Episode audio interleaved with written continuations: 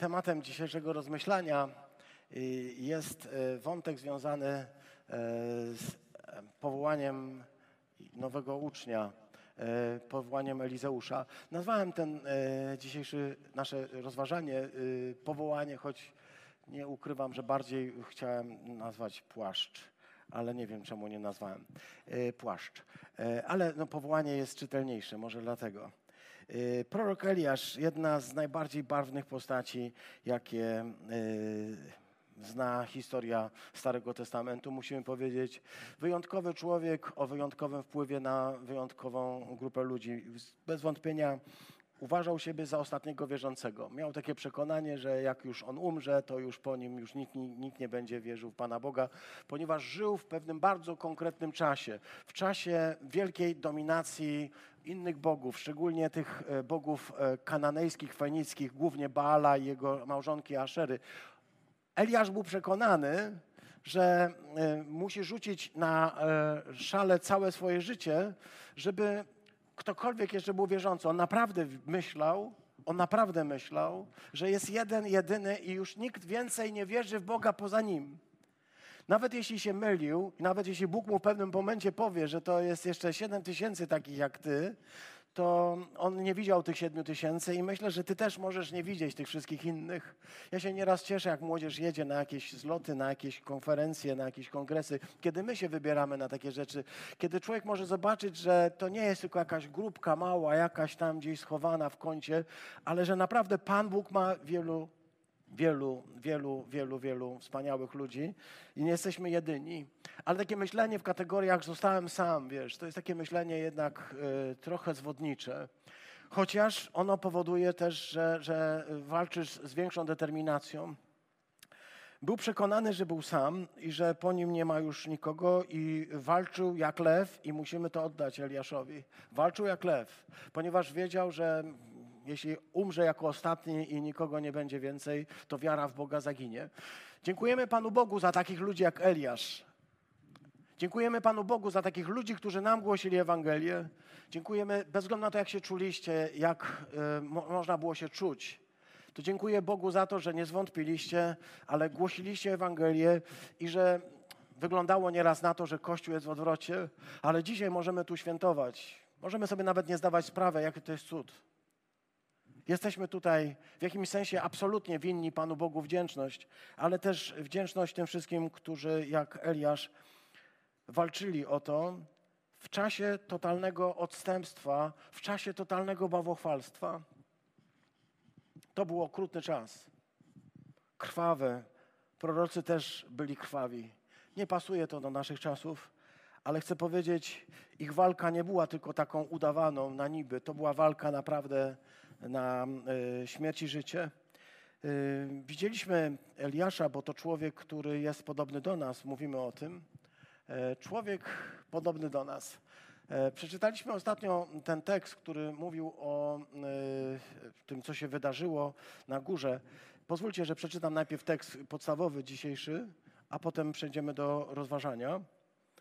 E, tekst pochodzi z pierwszej Księgi Królewskiej z 19 rozdziału od wiersza 19 do wiersza 21. Eliasz poszedł stamtąd i znalazł Elizeusza, syna Szafata, a ten właśnie orał. Przed nim szło dwanaście par wołów, a on był przy dwunastej. I podszedł Eliasz do niego, zarzucił na niego swój płaszcz. Ten zostawił woły i pobiegł za Eliaszem i powiedział: pozwól mi ucałować mego ojca i matkę, a wtedy pójdę za tobą. Odpowiedział mu Eliasz, idź, ale wróć, bo po coś ci to uczyniłem. Prawda? Wrócił więc, wziął parę wołów, złożył je na ofiarę. Na jarzmie wołów ugotował mięso i dał swoim ludziom, a oni jedli. A potem wstał i poszedł za Eliaszem i jemu służył. Amen. Dziękujemy Ci, Panie, za to, że Dajesz nam wzory do naśladowania. Dzisiaj także przed naszymi oczami malujesz pewną historię. Możemy zobaczyć postaci, ale chcemy dojrzeć tego, którego za tymi postaciami na pierwszy rzut nie widać. Chcemy zobaczyć Ciebie. Ciebie działającego przez tych wszystkich ludzi. Możemy skupiać się na nich, ale dzisiaj, Panie, prosimy Ciebie, abyśmy mogli zobaczyć Ciebie. Ciebie w nich i Ciebie działającego przez tych ludzi. Abyśmy zobaczyli te rzeczy, które Ty czynisz i abyśmy się tego nauczyli dzisiaj. Prosimy Cię o to w imię Chrystusa. Amen. Eliasz ma za sobą długą drogę. Wyruszył e, z, nawet dalej, nie z Betrzeby, ale z Chorebu. E, ruszył w stronę e, ziemi swoich ojców. To są miejsca, które zaznaczaliśmy ostatnio. E, te miejsca właściwie sięgają tu od góry Synaj aż po, aż po Damaszek, przez Berszebę, przez Karmel, góry Karmel, przez Dolinę Jezreel. Dzisiaj tę historię chcemy kontynuować. Ona y, kończyła nam się w taki sposób. Y, spotkał, zobaczył y, coś szczególnego w swoim życiu. Eliasz, który był bliski załamania. Eliasz, który był rozczarowany sobą. Eliasz, który dostrzegł, że nie jest lepszy od swoich ojców. Eliasz, który położył się pod krzakiem Janowca i postanowił zwyczajnie umrzeć. To było jego pragnienie. Powiedział, mam już dość. Tak mówił, pamiętacie? Mam już dość. Więcej, więcej już nie, nie ruszę ręką ani nogą. Walczyłem, walczyłem i chyba muszę powiedzieć, przegrałem. Trudna historia. Rozczarowany sobą, gdy się przyglądamy y, źródłom tego kryzysu i jego y, efektom, to widzimy, że jest głęboko przestraszony, jest y, porażony rozmiarem porażki, jest porażony tym wszystkim, co się okazało w jego nieskuteczności. Jest tam też duża dawka wysiłku, emocji, które też pozbawiły go już siły. I wreszcie samotność, bezradność, poczucie daremności, wysiłku, rozpacz, poczucie własnej niekompetencji, zmęczenie, opuszczenie, przestrach. Na to wszystko słyszy Boga, który mówi do niego, co tu robisz? I on odpowiada, opowiada mu o swoim rozczarowaniu, o swoim zgorzknieniu. Mówił do Boga, który, jak powiedzieliśmy, kompletnie go nie osądził. Bo Bóg nie jest taki, jak myślimy. Bóg nie będzie nas gonił batem do pracy. Bóg chce wysłuchać Twojej modlitwy, także modlitwy człowieka doświadczonego, człowieka zrozpaczonego, człowieka pogubionego, człowieka, który nie wie, co dalej ma zrobić. Bóg cię nie osądza. Osądzać cię może twoje serce, może cię osądzać wróg, może cię osądzać diabeł, mogą cię osądzać inni ludzie, ale Bóg cię nie osądza. Chce wysłuchać twojej historii i chce usłyszeć to wszystko, co cię boli. Chciałbym tylko prosić, uwaga, nie zostań z tym użalaniem się na długo, tak? bo to też grozi. Zostać i użalać się do końca życia. I Eliasz tego nie zrobił. Użalił się dwa razy nad sobą i powiedział: Bóg go nie pocieszał jakimiś prostymi y, schematami, ale wysłuchał do końca. I w dźwiękach ciszy, tych łagodnych szeptów, Eliasz doznał ukojenia, doznał pocieszenia. Tam nie było fanfarów, tam nie było głośnej muzyki, tam nie było pięknego uwielbienia. Tam spotkał się z Wszechmogącym i ta cisza przejęła go tak głęboko, że jego serce wreszcie się uspokoiło. Ono było skołatane, ono było zmęczone, ono było zrozpaczone, ono było z poczuciem rozczarowania i to wszystko Bóg powolutku, powolutku uciszał. Dlatego potrzebny był ten łagodny głos Pana Boga. Żadne głośne trąby, żadne trzęsienia ziemi, żaden ogień. Ta lecząca cisza, świeży sposób, w który Bóg zadziałał zupełnie inaczej niż do tej pory. I świadomość, że nawet wtedy, gdy milczy, jest. Tak jak wtedy, gdy jest noc, słońce świeci po drugiej stronie kuli ziemskiej, tak Bóg jest nawet wtedy, gdy Go nie słyszę i gdy mam świadomość, jakby milczał. Pozwolił Bóg mu siedzieć w ciemnej jaskini, zamkniętego w sobie, zrozpaczonego, ale nie pozwolił mu dłużej użalać się nad sobą. I to jest lekcja, którą możemy przyjąć. To, co on mu chce zaproponować, to przede wszystkim to, żeby po prostu wyruszył w drogę. Wstań i idź. Użaliłeś się nad sobą, wypowiedziałeś gorzkie słowa, rozczarowałeś się sobą, a ja mam do ciebie teraz taką prośbę. Wstań, idź, bo jest dużo pracy. Idź do innych. Może to jest jakiś sposób. Psychologowie mówią, że jednym z dobrych sposobów poradzenia sobie z takim kryzysem gdzieś w okolicach depresji, to jest być użyteczny dla innych. Przestań się skupiać na sobie, jeśli masz jeszcze siłę. Jeśli nie, to może trzeba będzie po prostu modlić się o to, żeby to się zmieniło. Ale jeśli masz jeszcze siłę, to wiedz, że ratunek jest w tym, żeby przestać rozczulać się nad sobą i żeby pójść do innych potrzebujących. Zobacz, kiedy Eliasz pierwszy raz był, czytaliśmy o tym na początku, nad tą wodą, nad potokiem Kerit i kiedy ta woda wyschła i kiedy mógł użalać się nad sobą i pomyśleć sobie, jak jest dramatycznie, Bóg wysłał go do pewnej wdowy, do osoby, która nic nie miała, osobę, która nic nie miała, żeby jedna drugiej pomogła, żeby pomogła ona jemu i on jej. To jest sposób. Wyjście z kryzysu jest wtedy, kiedy człowiek idzie pomagać ludziom, którzy znajdują się nieraz w trudnej sytuacji. Nie wiem, czy to jest prawda taka ogólna, nie wiem, czy byście się z tym zgodzili, siostry bracia. Że jeśli chcesz, żeby coś się zmieniło w Twoim życiu, to nie siedź tylko i nie użalaj się, bo to jest taki czas. Zrób coś. Idź do kogoś, kto znajduje się w trudnej sytuacji i mu pomóż. Zobaczysz, że to zmieni Twoją perspektywę. Eliasz poszedł do tej wdowy ona była zrozpaczona, mówiła, że po prostu zje co ma i umrze, tak?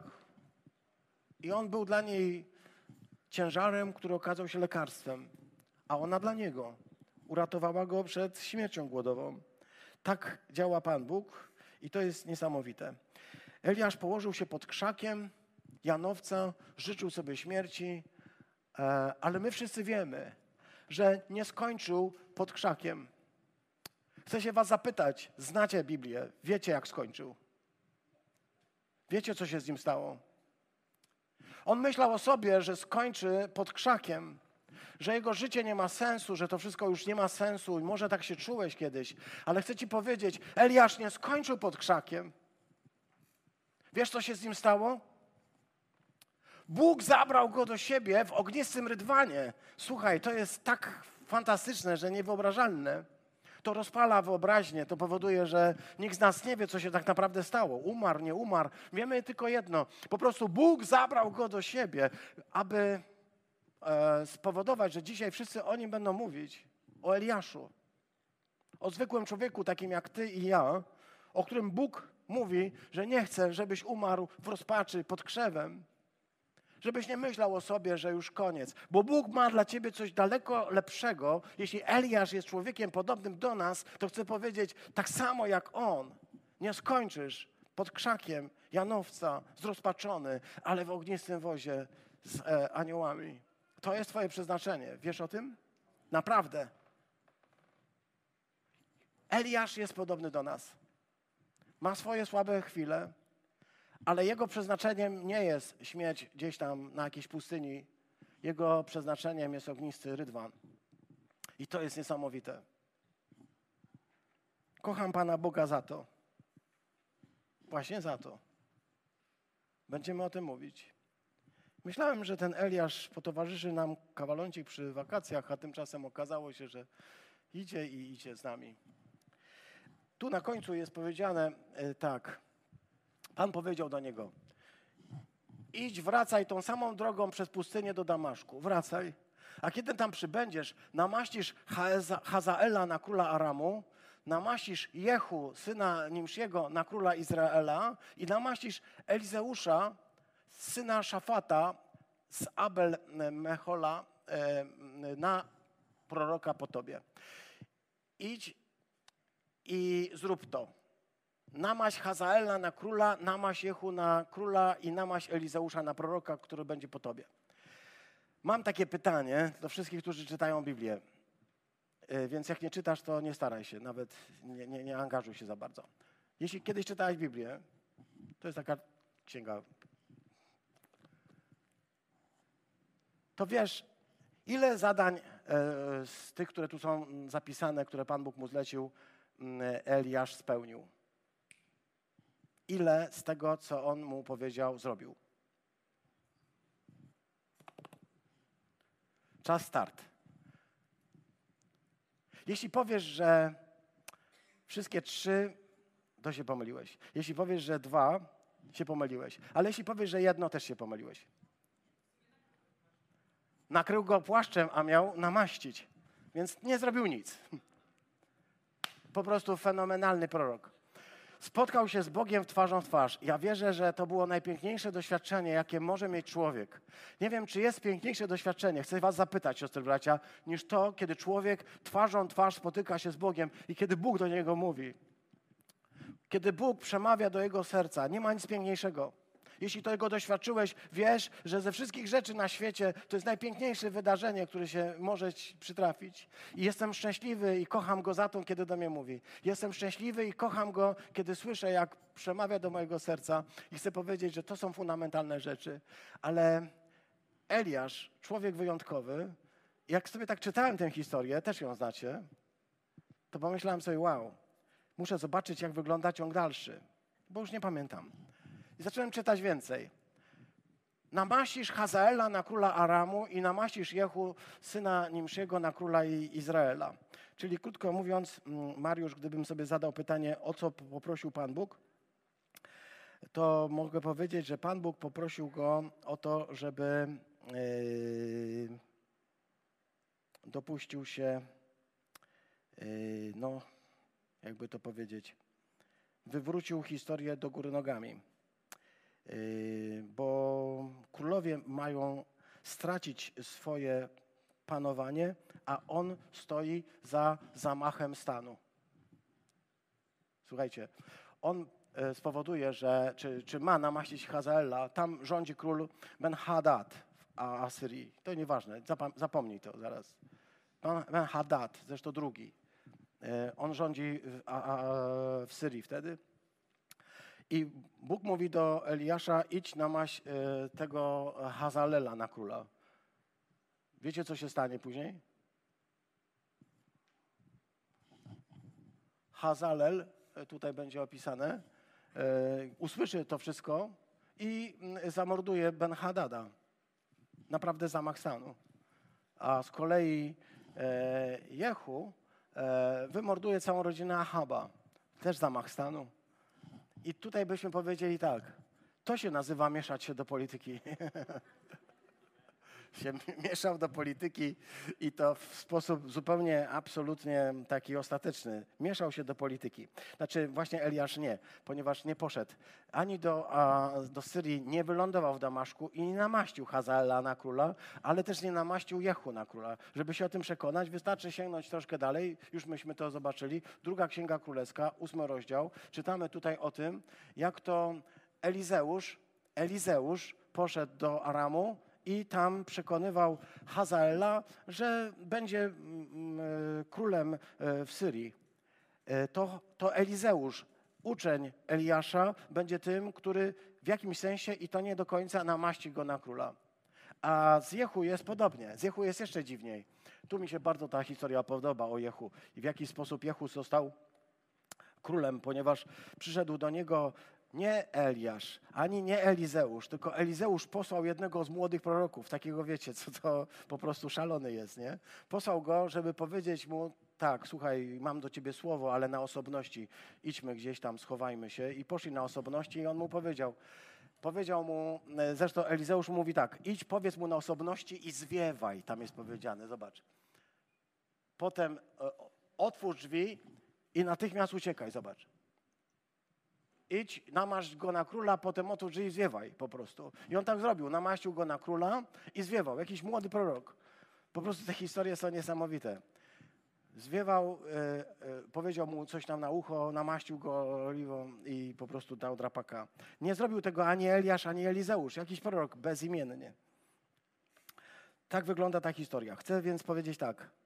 Wygląda na to, że Eliasz nie wypełnia tego, co ma do wypełnienia. I to jest najdziwniejsze, bo gdy Eliasz by poszedł i zrobiłby to wszystko, byśmy pomyśleli, wow, fantastyczny prorok, nie? To jest ktoś wyjątkowy. Ale on tego nie robi. Rozumiesz? Nie robi tego, co Bóg mu każe. A wiesz, jakie jest jego przeznaczenie? Rydwanem ognistym do nieba. chociaż nie zrobił tego, co miał zrobić.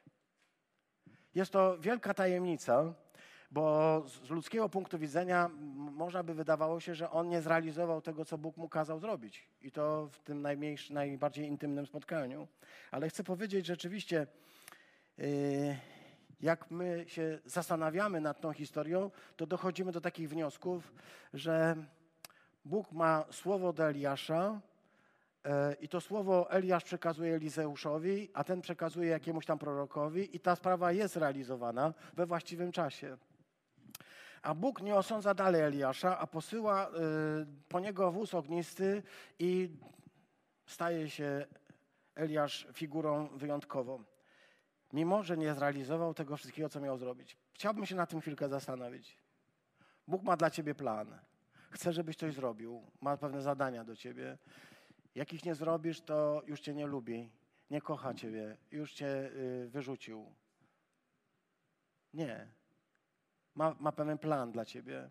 Chce, żebyś go zrealizował. A jak go nie zrealizujesz, to on dalej cię kocha. Rozumiesz?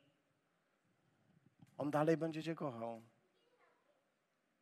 Może ktoś inny zrealizuje ten plan, ale Eliasz idzie na wozie do nieba. I to jest po prostu coś niesamowitego, bo to pokazuje nam Boga innego niż możemy się spodziewać. My sobie wyobrażamy często Boga właśnie jako kogoś, kto siedzi za biurkiem i sprawdza, czy wszystko się zgadza. Tymczasem nic z tych rzeczy. Yy, wrócimy jeszcze do tego wozu ognistego, będzie okoliczność, ale teraz pomyślmy sobie o tym,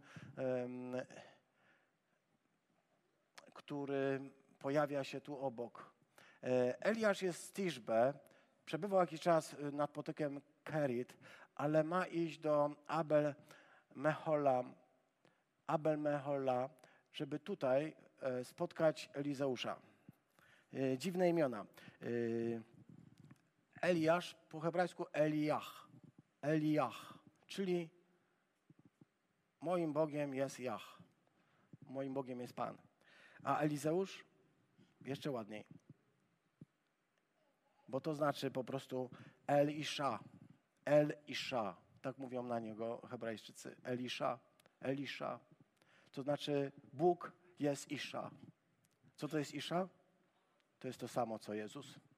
Bóg jest zbawieniem. On ma na imię po prostu Bóg jest zbawieniem. Jeden mówi, moim Bogiem jest Pan, a drugi ma na imię Bóg jest moim wybawieniem, moim ratunkiem. W historii powołania Elizeusza bez wątpienia jednego z największych proroków, e, jakich spotkaliśmy e, w historii e, Starego Testamentu. Elizeusz jest bez wątpienia jednym z największych proroków. Wszystko dzieje się zupełnie dziwacznie, inaczej niż zawsze. Jak sobie wyobrażasz powołanie? Wyobrażasz sobie jakiś kącik w swoim pokoju, Bóg do ciebie coś mówi. Tak widzimy to z Abrahamem.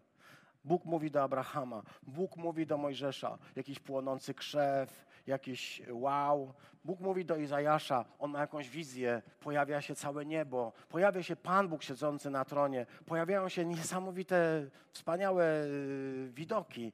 I Elia, i Izajasz, który mówi y, na głos Pana, kto pójdzie, kogo pośle, odpowiada, oto jestem, poślij mnie, Panie ale to jest wspaniała wizja. E, Abraham ma wspaniałą wizję. Jeremiasz ma cudowne doświadczenie Boga, który do niego przemawia. E, to samo dzieje się z Izajaszem. Każdy z nich ma coś absolutnie fenomenalnego, coś, co zupełnie przekracza ich wyobrażenie. A w jaki sposób Bóg przemówił do Elizeusza? W jaki sposób Bóg powołał Elizeusza? Eliasz. Eliasz dowiedział się, że ma go powołać, jak ty byś przekonał kogoś do tego, żeby przyjął powołanie prorockie, albo żeby zostać chrześcijaninem? W jaki sposób chciałbyś to zrobić? Pewnie umówiłbyś się z nim na spotkanie, na jakąś kawę, na herbatę, powiedziałbyś do niego, wpadnę do ciebie, albo y, zaprosiłbyś go do siebie, powiedziałbyś, słuchaj, mam do ciebie słowo. A potem, gdybyś już się z nim spotkał, byś musiał mu opowiedzieć tę historię. Słuchaj, to było tak. Byłem w jaskini, zupełnie zdruzgotany, myślałem o śmierci i wtedy Bóg do mnie powiedział, namaść e, Elizeusza, y, syna tego Szofata, czy jak on tam miał na imię, i to z jakiegoś tam e, Abel Mechol. no co to za miasto? Yy, namaź go na tego. Ja nie wiem o co chodzi, słuchaj, ja mam takie słowo do przekazania i to wszystko. Tak byś to zrobił? No ja bym to pewnie jakoś tak zrobił. Powiedziałbym komuś, słuchaj, muszę, muszę z tobą pogadać. Dostałem takie słowo od Pana, że ty masz zostać tutaj prorokiem, albo że masz zostać kimś, albo że Bóg cię do czegoś powołuje. Nie wiem, co z tym zrobisz, słuchaj, ja chcę ci tylko powiedzieć, że takie słowo dostałem, ja ci je przekazuję, zrób z tym, co chcesz, nie? A on co robi? A on sobie idzie przez pole, widzi tego człowieka orzącego, idzie i e, rzuca na niego płaszcz i czytaj dalej. On rzucił na niego płaszcz i sobie poszedł dalej. Ten człowiek, ten Elizeusz, o którym tutaj czytamy, czytamy, czytamy coś takiego, że on zostawił woły i za nim pobiegł, bo on nic nie zrozumiał. Szedł, zostawił płaszcz i poszedł dalej ten tu orze, myśli o tym, jak tu bruzę ułożyć, jak tu zrobić, żeby równo było, sprawdza pozostałych 11 zaprzęgów, czy wszystko w porządku, czy to będzie działać, sprawdza to wszystko, a tutaj nagle ląduje mu na karku płaszcz jakiegoś faceta, który zostawił i poszedł. Tak wygląda Eliasz ze swoją ewangelizacją. Nie wiem, czy kiedyś tak byś zrobił. Mówię ci, Eliasz jest podobny do nas. Ja może mało do Eliasza, ale jak się patrzy na was, to jest bardzo dziwna historia. Ona y, mówi w ten sposób, że Eliasz y, poszedł sobie dalej, a Elizeusz go gonił. Czytamy, biegł za nim. Biegł za nim, żeby mu powiedzieć: Dobra, dobra, pozwól mi tylko ucałować mamę, tatę i y, pójdę za tobą. No, tutaj niestety sprawdza się to przysłowie, że daj Yy, kurze grzędę, bo on najpierw ucałował mamę, tatę, potem zabił dwa woły, potem jeszcze zrobił obiad dla wszystkich, potem jeszcze i dopiero potem. No ale dobra, no. Chcę powiedzieć tak, Eliasz jest nietypowy, ok, ale Elizeusz e, w jaki sposób to zrozumiał. Ja chcę powiedzieć, jest dla mnie wielką tajemnicą, w jaki sposób Bóg przemawia do człowieka. On sobie szedł i myślał o orce. Ja tak sobie wyobrażam, masz 12 zaprzęgów e, wołów, 12 par. Mm, pracujesz na roli u ojca. Ojciec jest bogaty, ma 12 par wołów przynajmniej, więc to jest naprawdę du duży majątek. Ma sporo urodzajnej ziemi położonej w dolinie e, Jordanu i e, wszystko to pięknie robi. On głowę ma tutaj, w tym. I nagle przychodzi ktoś do niego i robi jakiś gest. I wydaje się, że to jest najmniej odpowiedni moment, najmniej odpowiednia osoba, tak? I się okazuje, że ten człowiek w jednym momencie rzuca wszystko i idzie za nim. Tajemnica powołania. Nigdy jej nie zrozumiem. Jak to jest, że Bóg nagle dociera do człowieka przedziwnym słowem, tak prostym, jednym, że zajętego innymi myślami nagle wyprowadza mnie zupełnie w inne światy. Ale tak było. Tak było z Piotrem i e, Andrzejem, tak było z Janem i Jakubem, tak było z Mateuszem, e, który siedział na tle. Przychodzi do nich i mówi do nich zwyczajnie: pójdź za mną. Swój płaszcz nakłada na nich, a oni rzucają wszystko i idą za nim. Dla nas kościele są absolutnym wzorem.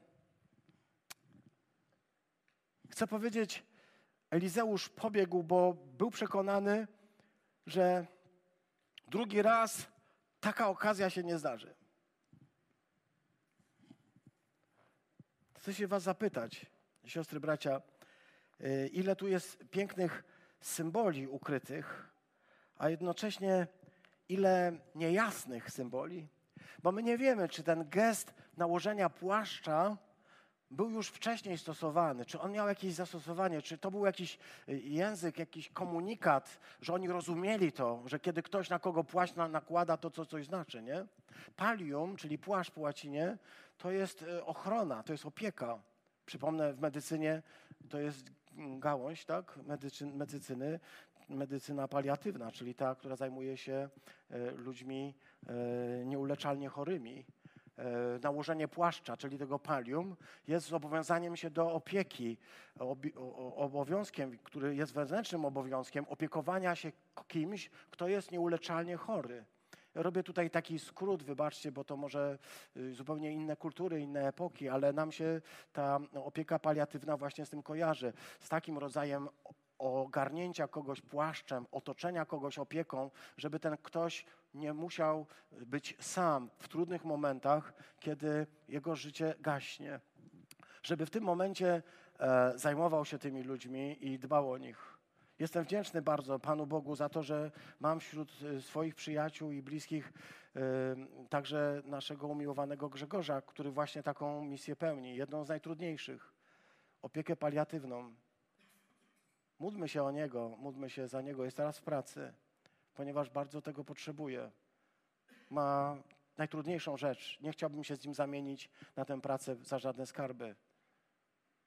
Pomagać ludziom, którzy są nieuleczalnie chorzy, by spokojnie mogli dobrnąć do brzegu. To jest trudna rzecz. Nie wiem, jaki, jakie miało znaczenie ten gest rzucenia płaszcza. Te teksty, jak widzicie, chcę Wam pokazać, nie są jasne. Ani to, dlaczego Eliasz nie pójdzie do tych y, królów i nie wywoła tego zamieszania, ani to, w jaki sposób on y, sprowadzi Elizeusza na drogę proroka bo gdyby do niego podszedł, by wylał na niego, tak jak powiedział Pan Bóg, olej i namaścił go i powiedział, Pan cię namaszcza, to rozumiem, ale on tego nie zrobił. On po prostu zarzu zarzucił na niego płaszcz. Ten język, ten język Biblii jest językiem wielu dziwnych komunikatów, których nie wszystkie jesteśmy dzisiaj w stanie odczytać. Chcę to powiedzieć, dlatego że Biblia nie jest taką prostą jednocześnie księgą, że po prostu przeczytasz i wszystko rozumiesz. Musisz ją zgłębiać i zgłębiać, a im bardziej będziesz zgłębiał, tym zobaczysz, że ona nie ma dna.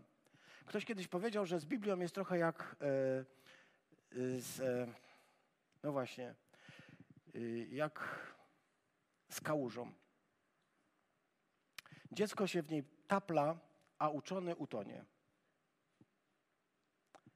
Ona robi się coraz głębsza i coraz głębsza i bywa tak, że jeszcze kiedyś coś rozumiałeś, a teraz zaczynasz pojmować, że ona się robi dla ciebie tak skomplikowana, tak piękna przez to, tak budująca i tak podnosząca na duchu, ponieważ to, co ci się wydawało kiedyś, było tylko fragmentem brzegu a dzisiaj idziesz głębiej i głębiej. To trochę jak Ezechiel. Masz wodę po kostki, po kolana, po biodra, a w pewnym momencie okazuje się, że już nie możesz utrzymać się na nogach, już musisz zacząć płynąć, bo tak jest ze Słowem. Ono staje się coraz bardziej głębokie, kiedy się w nie zaczynasz zanurzać. Chcę się zapytać, czy ktoś tego doświadczył kiedyś, czy to było tylko mi. O, dzięki, dziękuję. Dwie osoby. Trzy. Dobra. Aleluja. Dziękuję za te trzy osoby w zborze. Ktoś czyta Biblię.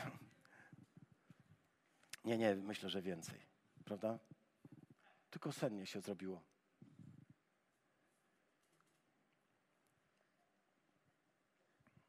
Wiele wątków. A nie chcę Was zagadywać. Chcę powiedzieć, że ludzie, którzy są obok nas, którzy wydają się obojętni na Ewangelię, którzy wydają się zupełnie e, za, zajęci pracą, którzy są w pracy, mogą w każdej chwili okazać się misjonarzami na poziomie Elizeusza. Jesteś obok człowieka, on orze pole, jest zwykłym rolnikiem, jest zwykłym pracownikiem, pracuje w zwykłym urzędzie, zajmuje się czymkolwiek. Chodzi i wygląda, jakby był człowiekiem pogrążonym wyłącznie w pracy, ale jeśli do niego dotrze Ewangelia, jeśli on usłyszy to, pójdź za mną, to on wszystko rzuci i pójdzie. Obok ciebie są tacy ludzie. I to jest niesamowite. Bóg przygotował Elizeusza. Tak jak w tą wdowę Sarepty, pamiętasz? Nigdy nie wiesz, jak to się dzieje nie wyglądała na przygotowaną. Elizeusz też nie wyglądał na przygotowaną, ale w tym momencie nagle dotarło do niego słowo i powiedział: Nie zostawię tego, nie puszczę tego. Jednym ze wspaniałych bohaterów greckiej, greckiego świata, greckiej kultury, greckiej mitologii jest Achilles. Kiedy prowadzę zajęcia ze studentami i e, jestem na etapie omawiania Odysei, Iliady i Odysei, e, bo w Iliadzie występuje Achilles, w Odysei, tylko e, tak epizodycznie, e, to przypomina mi się e,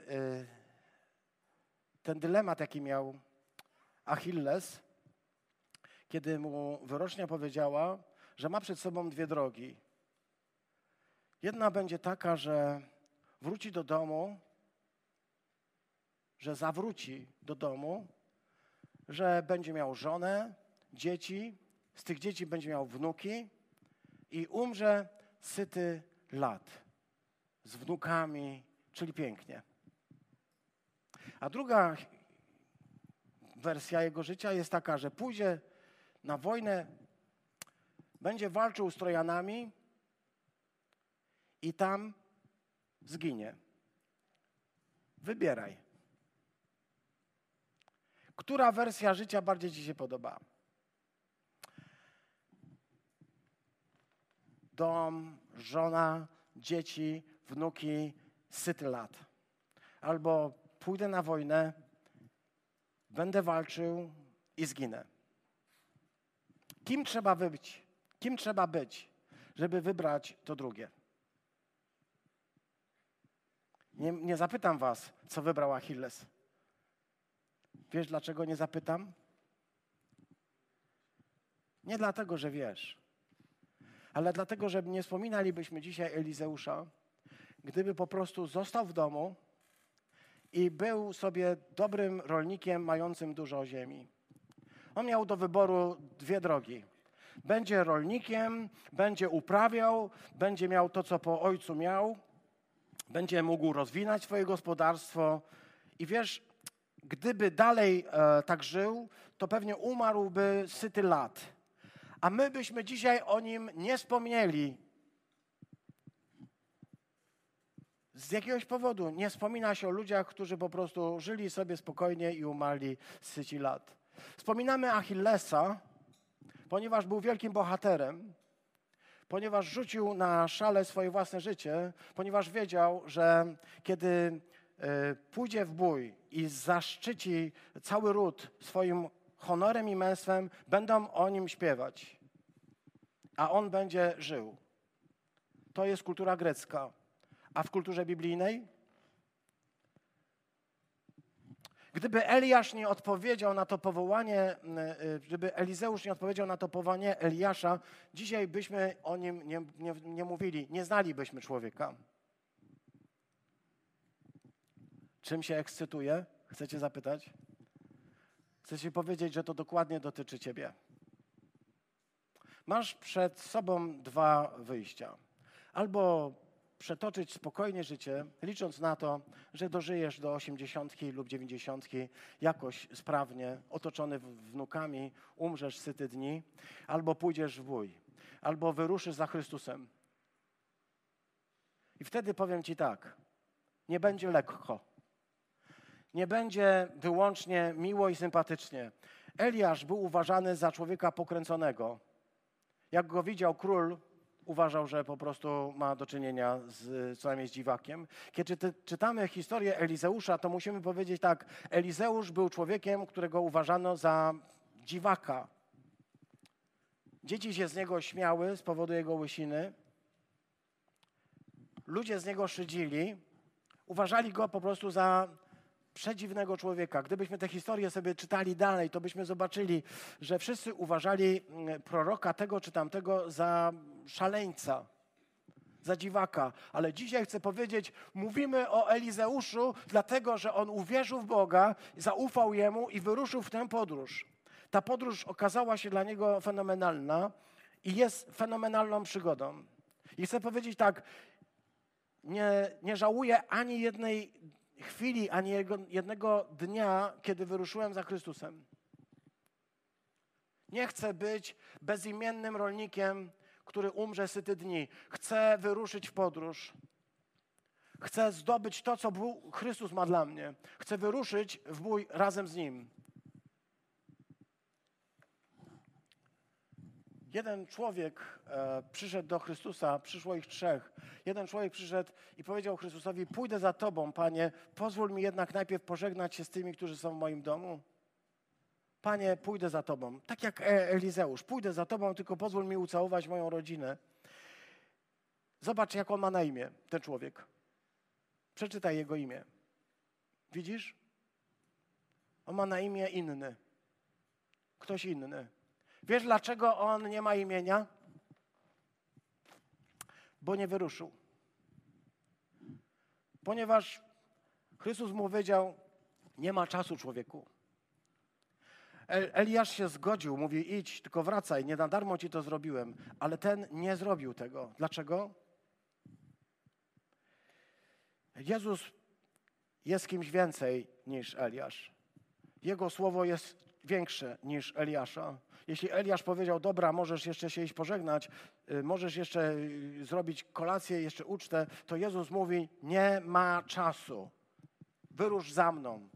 Albo idź sobie gdzieś indziej, tak?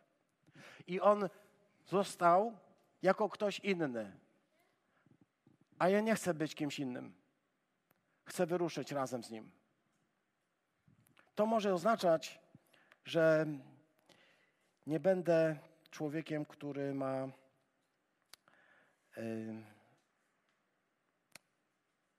spokojne życie. Ale ja chcę powiedzieć, ja nie wierzę w Ewangelię, która zagwarantuje mi spokojne życie. Kiedy idę za Bogiem, kiedy wyruszam za Chrystusem, On mi nie powiedział, że będę miał spokojne życie. On mnie zaprasza do przygody, która jest fenomenalna, absolutnie fantastyczna i to jest to, co mnie pociąga.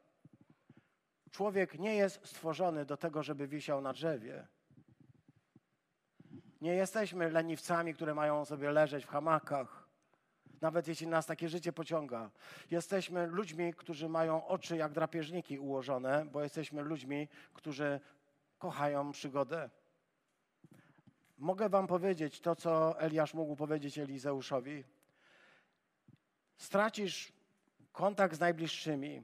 Nie będziesz mógł swobodnie już zasiąść w domu za swoim stołem, nie będziesz mógł spokojnie raczyć się tymi wszystkimi dobrodziejstwami domu, ale ja ci powiem, dam ci coś więcej. Dam ci taką przygodę, która spowoduje, że 2800 lat później będą o tobie opowiadać we Fromborku.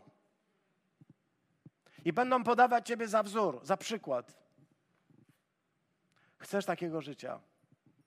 Wierzę, że chcesz, ponieważ nie chcesz po prostu być nikim, kimś innym. Dlatego wyruszyłeś za Chrystusem. I nieraz bywa tak, że człowiek się zastanawia, e, walczy w sobie i pyta, czy to wszystko warte. Chcę Ci dzisiaj powiedzieć, absolutnie tak. Niech Bóg będzie błogosławiony za to właśnie, co robi w moim, swoim życiu. Chcę się zapytać Was, siostry, bracia, gdyby to dzisiaj stanął przed Wami Eliasz, ewangelista, i powiedział, czy chcesz ruszyć za Chrystusem? zostawić swoje życie dotychczasowe, swoje plany, swoją wizję życia, swoją pracę. Chcesz zamiast tego wszystkiego wyruszyć za Chrystusem, chcesz e, stać się Jego uczniem, to jaką dałbyś dzisiaj odpowiedź? Bo dzisiaj też musisz dać taką odpowiedź. Czy chcesz dzisiaj ponowić swoją odpowiedź i powiedzieć tak, Panie? Chciałem to, zrobiłem to 20, 30, 40 lat temu, nie wiem jak dawno ty to zrobiłeś. Ale dzisiaj chcę powiedzieć, znowu staję przed Tobą i znowu mówię, wyruszam w tę przygodę. Rzucam się w tę walkę, bo nie chcę być bezimiennym nikim. Chcę mieć imię od Ciebie dane. Chcę być też Elizeuszem. Amen.